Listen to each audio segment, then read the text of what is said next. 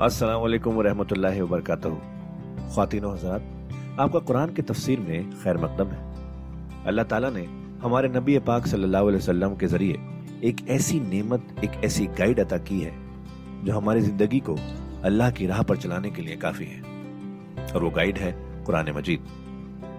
हम सब ये तो जानते ही हैं कि कुरान पढ़ना कितना सवाब का काम है, कितनी नेकियाँ मिलती हैं, और हो भी क्यों ना अल्लाह के अपने अल्फाज जो है पर क्या हमने कभी ये रुक कर सोचा कि कुरान को समझ कर पढ़ने की भी ज़रूरत है? इसलिए हब हब आपके लिए लेकर आया है एक ऐसा पॉडकास्ट जो कुरान की तफसीर समझाने में मदद करेगा। इस पॉडकास्ट का नाम है तफसीर कुरान विद डॉक्टर इसरार अहमद। तो आइए हम सब मिलकर डॉक्टर इसरार के ज़रिए की गई इस कुरान की तफसीर को सुने और अल्लाह की राह पर चलने का वादा करें। अल्लाजीना यसुद्दून सबी व यबून एवाजा वो लोग के जो रोकते भी थे और रुकते भी थे अल्लाह के रास्ते से, और उस रास्ते में कभी निकालते थे कि अगर देख लिया किसी शख्स के बारे में कि उसका रुझान हो गया है कि वो मोहम्मद सल्लल्लाहु अलैहि वसल्लम की बातें तवज्जो से सुनने लगा है तो उसको बरगलाने के दर पे हो जाना, उसके लिए तरह तरह की जो है परेशानियाँ पैदा करना। वह बिल आखिरत काफिरून, और ये लोग काफिरत के मुनकिर थे। वह बैन हुमा हिजाबुल अब ये गुफ्तगु तो हो रही होगी जन्नत और दो तक वालों के माबेन, इन दोनों के माबेन एक पर्दा होगा, एक फसील हाइल होगी। ये नक्शा जो है, ज़्यादा क्लियरली सूर्य हदीद में खींचा गया है। बजोर बैन सूर लहू बाब। बैन हुमा हिजाबुल फसील होगी, इधर जन्नत है, इधर दो तक है। वाल आराफ रिजाल और उर्फ़ कहते हैं, जो फसीलों के ऊपर बनी होती हैं, झरोके से बने होते हैं, जहाँ से कि झाँक कर देखते हैं। तो इस तरह आपने फसीलों के ऊपर देखे होंगे वो। तो आराफ होंगे रिजालू यारिफून कुल्लम सीमा हूँ वो वो लोग होंगे जो सबको पहचानते होंगे जन्नमियों को भी पहचानते होंगे और दो जखियों को भी पहचानते होंगे। इसलिए कि ये कौन होंगे? ये बैन बैन के लोग थे, जिनमें कुछ नेकी भी थी, बदी भी थी। न यकसू हुए थे उधर, न यकसू हुए थे इधर। तो कुछ नेकियाँ, कुछ बदियाँ उन्होंने जमा कर ली थी। और उनके आमाल जो है, वो बराबर हो गए। बदी और नेकी के अमाल जो है वो बराबर हो गए। तो इस हवाले से उनको अभी दरमियान में रोक लिया गया है कि ना वो जहन्नम में झोंके गए जना जन्नत में दाखिल हुए। और ये वो लोग हैं, ज़ाहिर बात है कि जो फिर जब बैन बैन के लोग थे, कुछ तो पहचानते थे उधर से कुफार को भी, इधर से अहले ईमान को भी। तो यारफूना कुल लंबे सीबा हूँ वो सब जानते थे, पहचानते थे। उनको भी जो जन्नत में है, उनको भी जो दो में है। वह नादा और साबल जन्नत है। अब वो पुकारेंगे जन्नत वालों को। अनसलाम सलाम हो आप पर, सलामती है आप पर। लम यद खलूहा वो उसमें अभी दाखिल नहीं हुए वह यतमाउन और उसकी बड़ी तमा होगी, काश कि अल्लाह हमें भी जल्दी से दाखिल कर दे। वह इजा सुरफत अफसार हूँ तिलका साबिनार और जब उनके जरा चेहरे जो है फेर दिए जाएँगे, उनकी निगाहें जो है, वो उधर फेर दी जाएँगी कि जरा जन्नवियों को भी मुशादा कर लो। वैजा सुरफत अफसारूम तिलका साबिनार काल रबना ला तजलना माल कौम ालमीन उस वक्त वो कहेंगे परवरदिगार हमें इन जालिमों के साथ शामिल न कर दीजो क्योंकि अभी बैन बैन है बैन खौफ व रजा तो उन्हें उम्मीद भी है यतमाउन भी है लेकिन अंदेशा भी है तो ये कि बीच में चूँकि लटके हुए हैं इसलिए उधर देखते हैं तो उन्हें सलाम करते हैं और ये कि दिल में उनके उमंगें जाग जाती हैं, तमन्नाएँ जाग जाती हैं कि अल्लाह हमें भी इनके साथ शामिल कर दे। और उधर देखते हैं तो कहते हैं रबना ला तजालना माल कौम ालमीन व नादा साबुल आराफ रिजाल यारिफून हूँ बसीमा हूँ और अब ये अहले जहन्नम में से उन लोगों को जिन्हें ये पहचानते होंगे, उनके चेहरों से, उनकी निशानियों से उनको पुकारेंगे। कालू मागना अनकुम यमुकुम व माकुम तुम तस्तकबरून। कुछ काम ना आया, तुम्हारी तुम्हारी जमीयत, तुम्हारे परे, तुम्हारी फौजें तुम्हारे हाशिया नशीन, ये कहाँ गए? और जो कुछ तुम तकबर किया करते थे अकरते थे, अबू जहल क्या बना तेरा? और ए वलीद मुगीरा, तेरा क्या हुआ? अहाउलादीन अकसम तुम लाह बेरहमत क्या वो लोग अब जन्नत वालों में वहाँ पे आपको फुकरा भी नज़र आएँगे, वहाँ बिलाल भी नज़र आएगा, वहाँ सुहेब रूमी भी होंगे, वहाँ यासिर भी होंगे। ये लोग थे ना जिनके बारे में तुम कहते थे, इनको कैसे अल्लाह ताला किसी रहमत से नवाज़ सकता है? ये तो हमारे कमी कारी घटिया तबके के लोग हैं। अल्लाह ने हमें दौलत दी है, हैसियत दी है, वजाहत दी है, हमें ताकत दी है, इज़्ज़त दी है। ये जो लोग हैं गिरे पड़े, इनको अल्लाह ताला कैसे नवाज़ देगा? तो वो कहेंगे उस वक्त उनका जो रंज और गम है, उसको बढ़ाने के लिए अहाउलाजीन अक्सम तुम ला नालहमल्ला रहमत उदखुल जन्नत अल्लाह खौफ नालकुम वला तुम उनसे तो कह दिया गया, दाखिल हो जाओ जन्नत के अंदर। न तुम पर कोई खौफ है और न तुम किसी हुजुम से दो चार होगे। व नादा असहाबुलनार असहाबुल जन्ना और अब पुकारेंगे जहन्नम वाले, जन्नत वालों को, अनफीजू अलैना मिनल मा कि कुछ तो बहा हमारी तरफ़ पानी जो अल्लाह ने तुम्हें दे रखा है। और मिम्मा रजा ककुमुल्लाह जो कुछ अल्लाह ने तुम्हें रिस्क दिया है। कुछ वहाँ से हमारी तरफ़ भी खासा बरंदान चमन, कुछ तो इधर भी। मिम्मा रजा का कुमुल्ला कालू इन हर रमा हुमा अल काफरीन। वो वो जवाब देंगे अहले जन्नत, कि शायद हम तो देना भी चाहते। हमारी शराफत से तो ये बईद था कि हम कोरा जवाब तुम्हें दे देते, लेकिन क्या करें? अल्लाह ने हराम कर दी है ये चीज़ें काफिरों पर। हमारे हाथ बंधे हुए हैं, हम ये नेमतें अब तुम्हारी तरफ़ नहीं भेज सकते। इन अल्लाह हर रमा हुमा अल काफरीन, इन्हें हराम कर दिया है। इस पानी को भी और ये जो भी हमें रिस्क अल्लाह ने नवाजा है। अल्लाजीन तखदुद्दीन लाहमों लाइबन वो लोग के जिन्होंने अपने दीन को खेल कूद बना लिया, तमाशा और दिल बहलाने का और हँसी और ठट्टा बना दिया है। वह गलत हमूल हयात दुनिया और उन्हें दुनिया की ज़िंदगी ने धोखे में मुबतला कर दिया है। फलियोम मनसाउन कमा नसूल का यौम ही भागा तो आज के दिन हम भी उन्हें नजरअंदाज कर देंगे। ये निशियान एक तो होता है भूल जाना और एक होता है जानबूझ के नजरअंदाज कर देना। यह भी दसी के मानी में यह अरबी जबान में मौजूद है। अलियोम नंसा आज हम भी उन्हें भुला देंगे। क्या मतलब भुला देंगे? यानी नजरअंदाज कर देंगे। कमा नसूल का यौम ही भागना जैसे कि उन्होंने आज के इस दिन की मुलाकात को भुलाए रखा था, या नजरअंदाज कर दिया था। वमा कानूब आयातना यजहदून, और वो जो हमारी आयात का इनकार करते रहे थे। वलकत जेना हूँ बे किताबिन, और हम तो उनके पास ले आए थे किताब फ़सल ना हो अला इल्मिन, जिसकी हमने पूरी तफसील बयान कर दी थी इल्म के साथ। हुदम व रहमत कौमी यूमिन और वो हिदायत भी थी, और रहमत भी थी उन लोगों के लिए जो ईमान लाने वाले थे।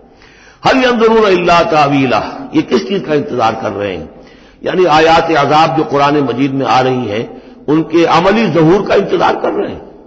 ये इंतज़ार कर रहे हैं कि वाक्यतन ये सैलाब का बंद जो है, वो टूट ही जाए। और वाक्यतन इनके ऊपर जो सैलाब का धारा है, आजाब का, वो आ जाए। हल अंदरून अल्लाह तावीला। उस अंजाम की फ़िक्र कर रहे हैं। उसका इंतज़ार कर रहे हैं।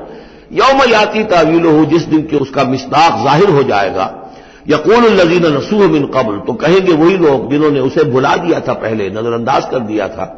कब जात रसुल रबना बिल हक, उस वक्त वो कहेंगे कि यकीन हमारे परवरदिगार के जो रसूल आए थे पैगाम्बर आए थे, वो हक के साथ आए थे। फहल लना मिन शुफा तो है कोई हमारे लिए सिफारिश करने वाले? हल लना मिन शुफा लना, कि वो हमारे लिए शफात करें, सिफारिश करें।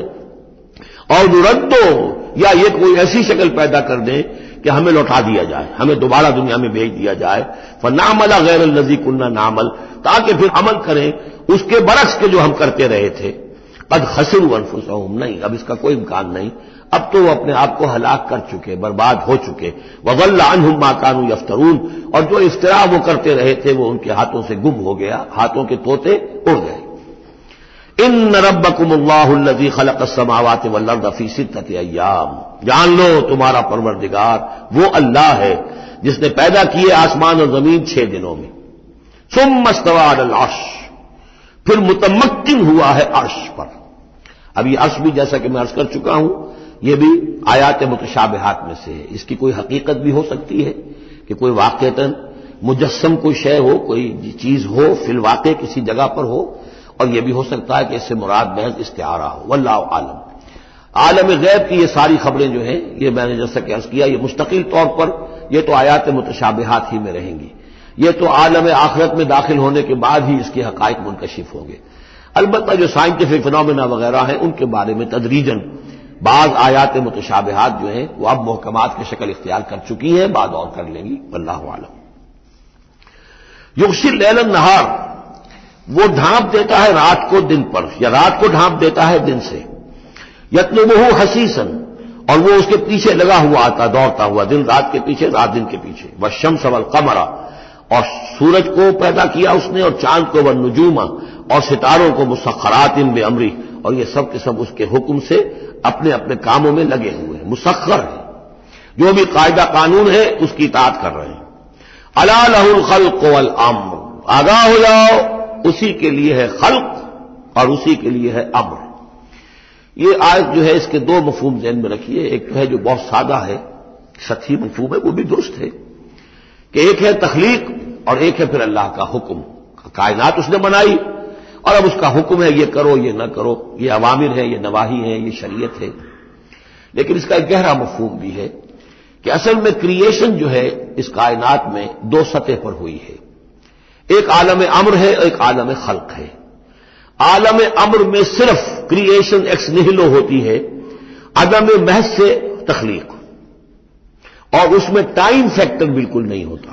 कुल फयक हो कोई टाइम फैक्टर नहीं। बगैर किसी मादे के, बगैर किसी प्री एग्जिस्टिंग शय के कुछ पैदा कर देना, और उसमें किसी टाइम फैक्टर का न होना यह आलम अम्र के खवास है।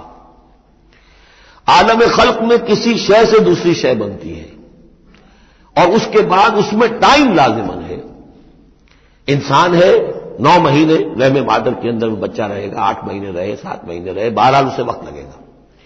आम की गुठली है, उस आम की गुठली को दरख्त बनने में कई साल लगेंगे। आसमान और ज़मीन की तखलीक हुई है छह दिनों में। हमेशा इसका ज़िक्र होगा। और ज़ाहिर बात है छह दिन, वो हमारे दिन तो नहीं है। कुरान मजीद में तो कह दिया गया, अल्लाह का एक दिन हज़ार बरस का भी है, एक दिन पचास हज़ार बरस का भी है। ये मिलेनियम्स भी हो सकते हैं। तो अल्लाह ताला ने बनाया है आसमान और ज़मीन को छह दिनों में। ताहाल ये छह दिन हमारे लिए ये भी आयात मुतशाबहात में से है। लेकिन मैं समझता हूँ कि छह दिन और सात आसमान, ये तो ज़्यादा देर नहीं गुजरेगी कि इंशाला इनकी हकीकत मुनकशिफ हो जाएगी साइंस की मजीद इक्तशाफात के ज़रिए से। और ये आयात मुतशाबहात के दायरे से निकलकर आयात महकमात में आ जाएँगे। लेकिन यह कि असल बात जो है वो ये है कि खल्क और अम्र। अब अम्र, आलम अम्र से मुतालिक नोट कर लीजिए, सिर्फ़ तीन चीज़ें हैं। अरवाह इंसानी, रूहम बिन अमरना। या सलूना का भी रूह, बोले रूह बिन अमर रब्बी। मलाइका आलम अमर की शय है, और वही आलम अमर की शय तीन चीज़ें हैं जिनका ताल्लुक आलम अमर से है। लिहाजा फरिश्ते के यहाँ से लेके और साथ में आसमान तक जाने में कोई टाइम नहीं लग सकता। इसी तरह रूह इंसानी भी, यहाँ से लेकर में आसमान तक जा सकती है बगैर किसी वक्त के। रूह इंसानी का भी वही मामला है, जो फरिश्ते का है। इसलिए कि आलम अमर की चीज़ें हैं, और आलम अमर में टाइम फैक्टर सिरे से है ही नहीं। फुल फ़र्क हो। अलबत् आलम खल के अंदर वक्त लगता है। सफ़र होता है तो सफ़र में वक्त लगेगा तकलीफ़ हुई है तो उसमें वक्त लगा। तो यह है इसका एक गहरा मफहूम। लेकिन बारह यहाँ पर, अब देखिए यह कुरान मजीद का एजाज है। ऐसे अल्फाज इस्तेमाल करता है कि अरब का एक बद्दू इस पर से गुजर जाएगा तो उसको भी कोई पेचीदगी नहीं होगी। अलाल खल्क वालामुर उसी ने पैदा किया, उसी का हक है कि हुक्म दे। बात साफ़ हो गई। और सही है, कोई गलत बात तो नहीं। वो अपनी जेनी सतह के मुताबिक उसने इससे ले लिया।